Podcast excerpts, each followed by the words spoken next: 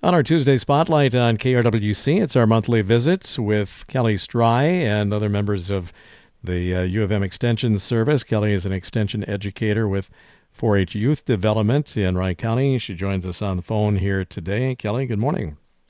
Good morning. How are you? I'm doing great. Hopefully, your uh, um, office and uh, colleagues are all doing well too.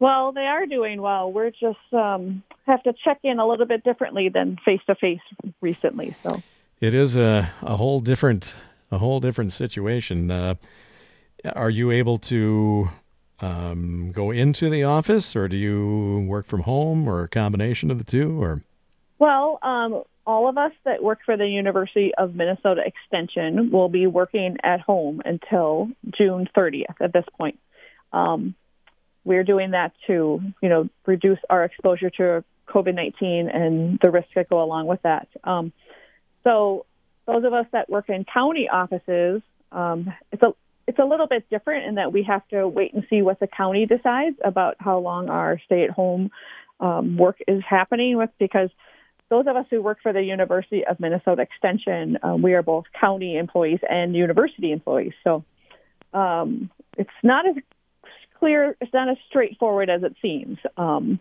but um, the University of Minnesota Extension is still open. We're still doing work.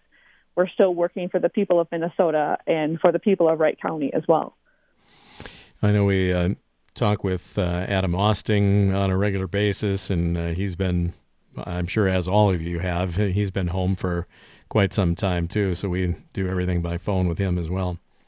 Right. Uh, I think I think mid March was when we um, were all asked to start working from home. So it's been about almost two months now that we've been making that shift. And is it a combination of uh, phone and uh, internet and all kinds of different things?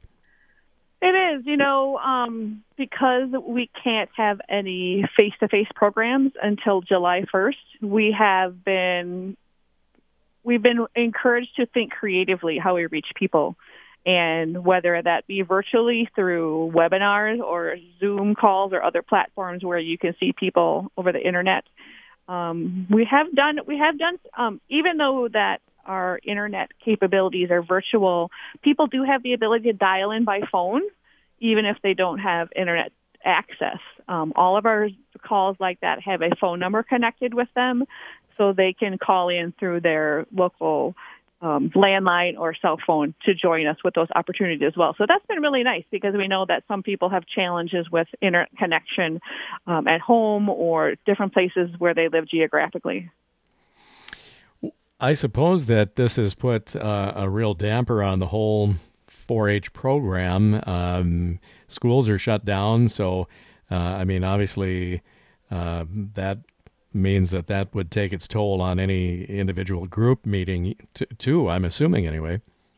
Well, uh, I I don't think damper is the right word to use, Tim, um, because we are still encouraging all of our 4-H programming to go on, just in different formats. So okay. many of our clubs have been meeting over a Zoom call, which is the, one of the internet platforms that they use. Um, we've had some volunteers who have stepped forward to say, hey, I know a lot about this 4 H project area, and I'd love to share that with the kids. So either we can record a training or they can do a live training. Um, we are doing, uh, we're, we're really trying to work hard for all the youth in Wright County to keep that excitement level high, even though some of our programs might look might not look the same as they have in the past. Well, that's great. That's uh, that's refreshing to know that there is, uh, you know, creative and new and and different ways to to accomplish the same things. I think I think you're right, Tim. Because um, if it was a situation where we didn't have the internet, then we would be in a more different circumstance where it would be a little bit more depressing. Certainly, I shouldn't say that everyone is super excited about um, doing virtual learning, but um, it's been real exciting for us as a staff to see how families and youth have embraced that new learning technology, but also all the people, um, volunteers, and community partners that have said, hey, we want to be part of this um, because we know you're doing great work and we want to help you continue to do that. I would imagine uh, if it follows the same trends as other technology, I would imagine the kids pick up on it pretty quickly. But you know they do. It's funny because some of the calls that we've been on, it's been um, kids who are logging on and helping their parents with that. Um, and just like we say in 4-H, just learn by doing. So not only are the kids um, learning, but they're showing their parents and helping them learn how to do this as well. But I think a lot of parents too have access um, through their own work. Um, we're all working. Most of us are working from home, and so we've been um, encouraged to learn it very quickly. I should say. Mm-hmm. And is it uh, a group by group basis as far as what is being done with projects and different uh, things like that, or? Um, uh, what's one really great thing about these virtual learning opportunities, Tim, is that before we would do things either with um, 4-H members in our own county or maybe 4-H members in certain clubs would do things. But now with this access, we have such an increased um, way of reaching young people, but also um, our colleagues in different counties are sharing their resources with us. So the learning opportunities have really just been expanded too. Um, you know, there might be a excuse me, there might be um, maybe one or two kids in in Wright County that are would like to learn about one project area, um, but we haven't had the time to dedicate to X, Y, or Z. But yet, maybe our neighbors in Meeker County, they are the ones that are doing a lot more things. They have access and are able to participate in those online as well.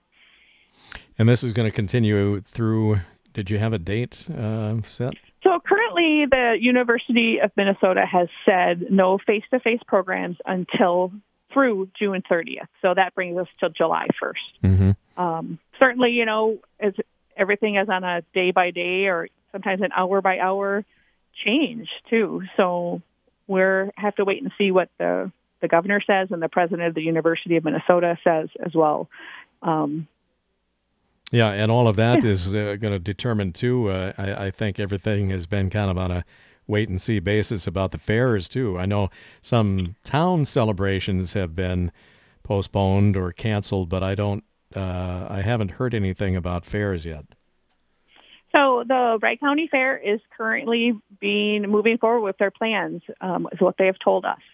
Um, I'm sure that they might need, have to come to a decision at some point, but we are planning the same way we would any summer at this point. Um, and there are some fairs around that have decided to cancel, about maybe about a half a dozen of them. Um, but the, the 4-H program doesn't have a decision, doesn't make the decision about whether or not the Wright County Fair happens. That's a separate organization. Mm-hmm. Okay. So is there a, is there a situation where uh, one could be independent of the other, even if one doesn't happen. Uh, you're well. The the thing that we have been um, telling people is that even if we don't have the Wright County Fair as we know it, 4-H is committed to still having a virtual showcase of some type okay. for our 4-H members. So any type of project learning that they're doing at home or in other places, um, we're still going to have an opportunity for them to show us what they've learned and whether that is through um, submitting a written report or maybe uh, upload a video on some of different platforms that we have. Uh, we're committed to having that opportunity because we know how hard kids have been working on 4-H project learning. We want to make sure they have that opportunity to showcase that. Um, some some organizations have been doing even livestock shows online, and if we come to that, we might have to learn how that exactly is going to happen. But um, like I said, we're committed to having a virtual showcase experience for the youth in Wright County 4-H. When you think about it, it it might be kind of the the first page of a new uh, chapter of you know maybe um, there will be kind of a a, a cohesive uh, situation where you know maybe it teaches the kids how to do the same kind of presentations in a in a uh, virtual or, or online situation, and that really could come in handy down the line.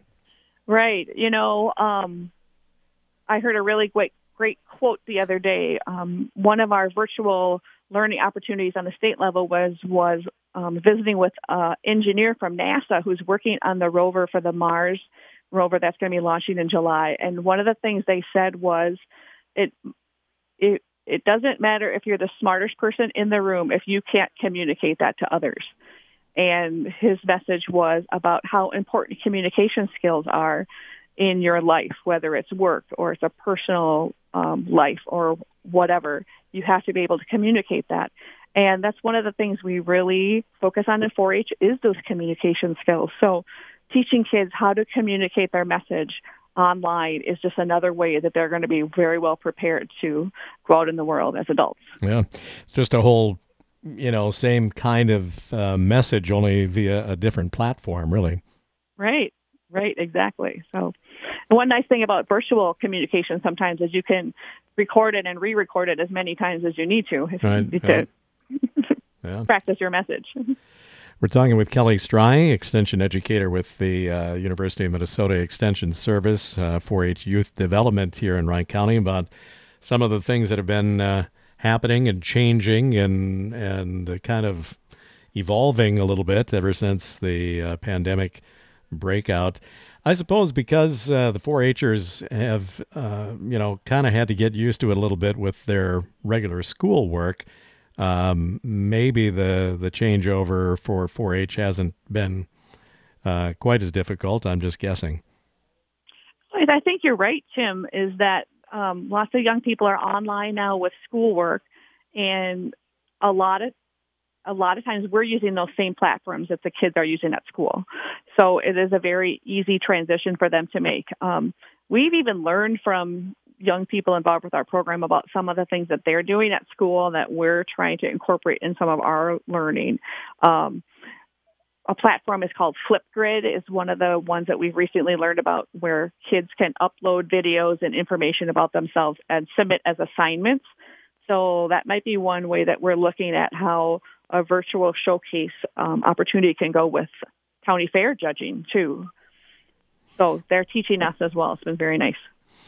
Everybody's learning. Well, just, when you're forced to learn, you have to learn it. So.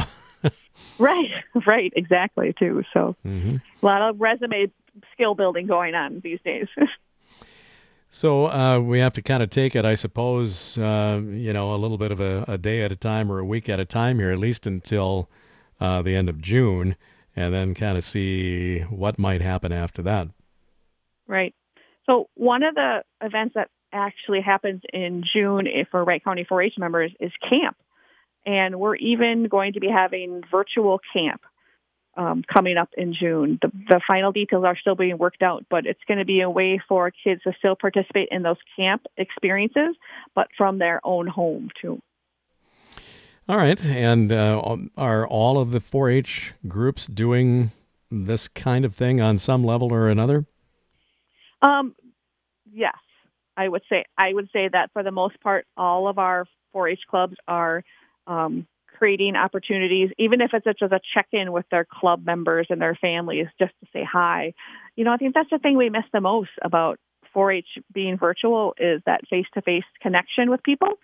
And so anytime they're able to log in and see each other, it's been really great. Um, Kim and I, the other 4-H extension educator for 4-H, we have been doing um, just check in calls with our families every couple of weeks um, just to see how they're doing, make any announcements. Um, the announcement part is the short part, but then most of the rest of our time is just saying hi and visiting with um, other families in our programs that they're friends with. Mm-hmm. And I know this isn't uh, in your 4-H area, but are do you know whether or not uh, groups like uh, FFA or anybody else are they doing the same kind of thing? You know, I'm not sure, um, but FFA is connected with school, and so um, mm-hmm. I'm sure that they are doing something similar in their programming as well. What role do the, um, if any, do the uh, 4-H ambassadors play in all of this? So they actually have been um, working with Kim to create some fun opportunities. Just this week, uh, this past week, we had a camp song sing along and game night virtually where kids could log on just to sing some of those favorite camp songs that they learned there.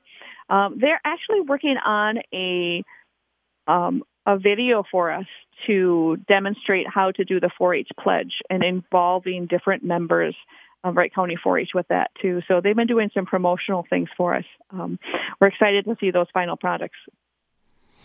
Again, creativity kind of coming to the forefront here in in all areas. Right, exactly.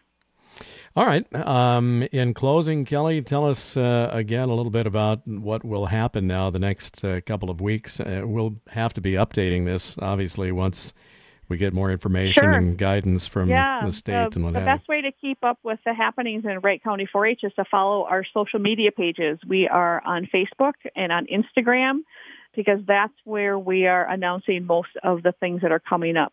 Um, 4-H members are also receiving weekly emails from us, but um, just like with any other activities, if people want to learn more about 4-H, they're welcome to come and participate with us virtually um, these days. So you can follow. You don't have to have, be a Facebook member to follow us, but you can go in and do that and see all those announcements that are coming up, um, different workshops and other virtual learning opportunities for us.